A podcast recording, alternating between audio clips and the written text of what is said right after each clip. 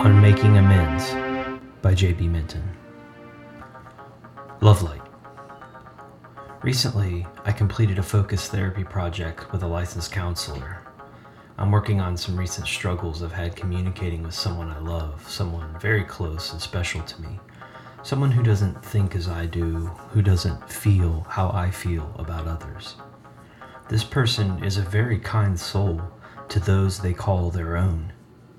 This person thinks very differently about people who aren't included in that category of their people. It doesn't matter who they think their people are. Everyone has people who aren't their own kind, whatever lines we draw to make that determination.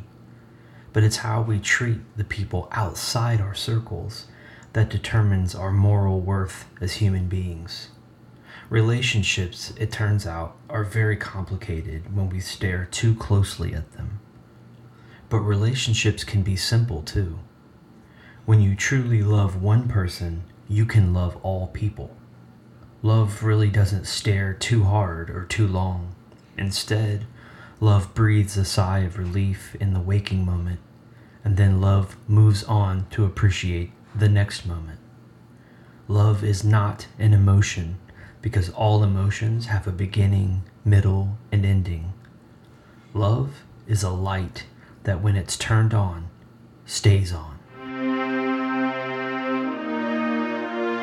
Past and present as they are. One phrase my counselor taught me was the past and the present as they are. I love the poetic quality of this phrase because it requires some creativity to interpret. Past is all the things that have happened up to this moment, all the laughter, the crying, the dreading, all of it. We can each take all of our experiences with all the emotional baggage associated with them, stuff it all in a mental bag, and then write past on the tag of the bag. We've lugged that bag up to this spot, which is the present moment.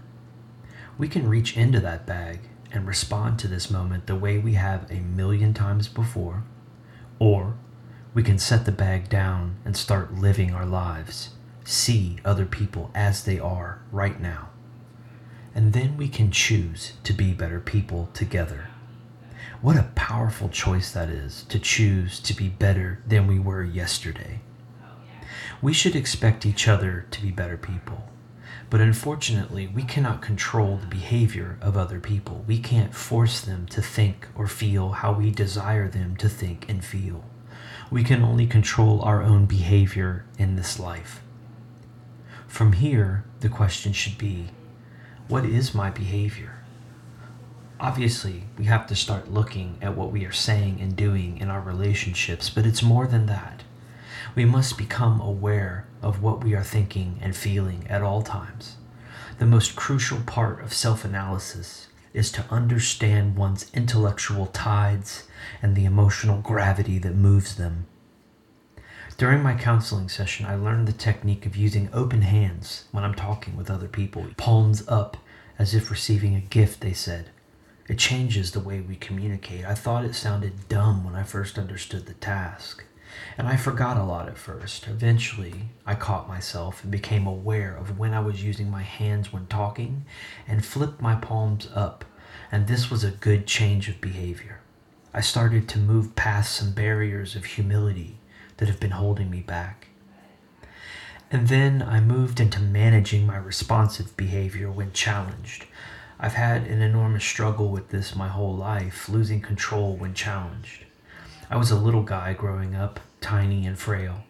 The whole world was bigger than I was, and I was just this little thing floating around in it. But early in life, I learned that one's will has no sense of height, and as emotional creatures, we can exert our will on others with significant impact. Sometimes, winning a confrontation comes down to who is most emotionally inspired to scream. That was me. In grade school, a mean girl called me shrimp. I was so angry that I tensed all of my muscles up and screamed until I broke nearly all the blood vessels in my face. That's how angry I could get as a child. Imagine when I grew up. I was saved by the love of so many people, including this person I'm struggling with now. The struggle is that we only have so many minutes to live in this life. I don't want to waste a single one of them not experiencing love so that I can suffer under strife. Call me selfish, but that's what my best friend dying last year taught me. Seize the day. Gather ye rosebuds, because in this life, Robin Williams went from making Dead Poets Society to hanging himself in an empty house because he couldn't take another second of it. People are in real pain out there, and this person is in pain right here. I am working on this pain so that I can either move past it or learn to live with it so effectively that it doesn't mess up my personal relationships anymore. Pause, notice, choose. I learned this technique as well. Pausing means taking slow, deep breaths when my nerves start rising and I can feel the choke point triggers of my anger coming up fast.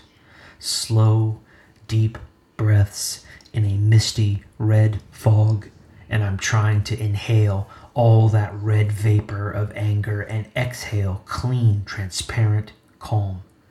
Letting that anger float by me like a meteor shower I just passed through in outer space. Just because I'm angry doesn't mean I need to let that anger out whenever my nerves get up. But if I'm pausing to notice what my feelings are right now, what I'm thinking right now, then I've created distance between reacting to a tense situation with anger and responding with wisdom. This takes work, but it's short work because it happens in the living moment. Mostly, it's just a tax on pride. Over time, this sensitivity about one's inner emotional wave patterns becomes an awareness that powers patience. Meditation helps with this. It's a training for a state of calm as the resting baseline of our awareness and behavior. And this is real power. The most we can hope for is living souls in this crazy world built on this beautiful planet. We carry this state of grace with us when we leave. I like to tell myself this because it makes me feel better and it makes me think of my late grandmother, who I called Meemaw for 45 years. My Meemaw. She passed away from COVID in 2020, died poor and alone in a hospital room, surrounded by nurses who took care of her during those final days. Those wonderful nurses sang hymns to her and made sure that she had her Bible in her hands and passed away with dignity. What a service offered in a time of total darkness. So she was not alone, even though I was not there with her, but she was lonely without the presence of the one she loved most in this world. When I finally stand before her grave, I'm going to thank her for showing me what dignity is in this life my Meemaw may have been poor in resources, but she was a monarch in spiritual grace. And she and my uncle just didn't get along the last several years. He wouldn't come to see her in the hospital in the days before she died, even though she begged him through all the channels she could light up and ask. Finally, he did come to her funeral. I watched over the webcam that the funeral home had set up to allow extended family and friends during the pandemic. I saw him walk up to her casket and look down, but he walked away pretty fast. That's all I saw, but that's not all that happened. He went home and shot himself that night. I don't know what that time was like for my uncle between when he walked out of the camera's frame and pulled the trigger on that gun, but I think it was probably a living hell. It makes me terribly sad, and it scares the shit out of me. And because I'm scared nearly to death, about ending up in such an awful emotional state. I want to learn to live with my anger and grief or learn to let it all go entirely. This is where choose comes in. What would a calmer, wiser version of myself choose to do right now? Imagine asking ourselves this question before we respond to a situation that isn't life threatening. What are three options to choose from? Flip my palms up and ask the question again What would a calmer, wiser version of myself choose to do right now? give me three options to respond to this situation. Validation. It turns out that validation is critical to reconciliation. It's okay to validate someone without approving what they have said and done. I learned this during my counseling session because I read it in one of the therapy modules. How can I validate this person's anger without agreeing with it or rising to meet it?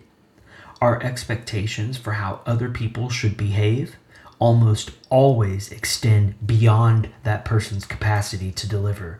This is especially true if there isn't communication established in mutual dignity that is delivered with clarity and received with impact. I wrote this down. Quote, validation is acknowledging that a person's emotions, thoughts, and behaviors have causes and are understandable based on that person's perspective and situation. End quote. In other words, while I don't have to agree with someone to validate them, I can't make proper amends until I validate that person's dignity, which we both share by nature of being human beings living on this planet. We must validate the person or people on the other side of the lines we draw between my people and those people. Suppose there isn't validation on the other side of that line. In that case, we're all just modern day emotional Vikings, pillaging what we can to survive another day, existing but not living. Love with curiosity. If we do not love with curiosity, then we die from boredom. We must do this because it is the marker of being fully alive in this living moment. I sat down one day towards the end of my counseling and I wrote out a simple code that I will seek to live by in this life of purpose. I want relationships in my life with people who expect the following from me. One, I will not manipulate their affections or intentionally say things to upset them. Two, I will tell them honestly how I feel when they ask or when I feel they need to know. 3. I will accept them as they are, provided they do not deliberately harm themselves or other people. In return for my commitment to live by this code, I should also be able to expect these morals reflected in the behavior of my friends and family, and so should you. We each deserve this because of our common human dignity. Calling out amends as made. Suppose we can agree on rules that acknowledge this shared dignity. If so, we can move on to validating each other. And when we all feel validated, this is what trust feels like. With trust, we can finally call amends out as made. Amends are only authentic when they happen simultaneously on both sides of a conflict. If contrition only happens on one side of a damaged relationship, this is like a sinking ship bailed out on only one side of the hull. The boat still sinks, it just takes more time to do it. Human relationships are like ships that sail. The vessels built with sturdy materials, crafted with kindness and care, are the ships that sail far and take on no water from the sea of trauma. But on the other hand, shoddy ships, built fast with careless hands and reckless hearts, take on water quickly and sink before they can even leave the harbor. We are humans with hearts birthed from the sea, and we are born together to sail until it ends.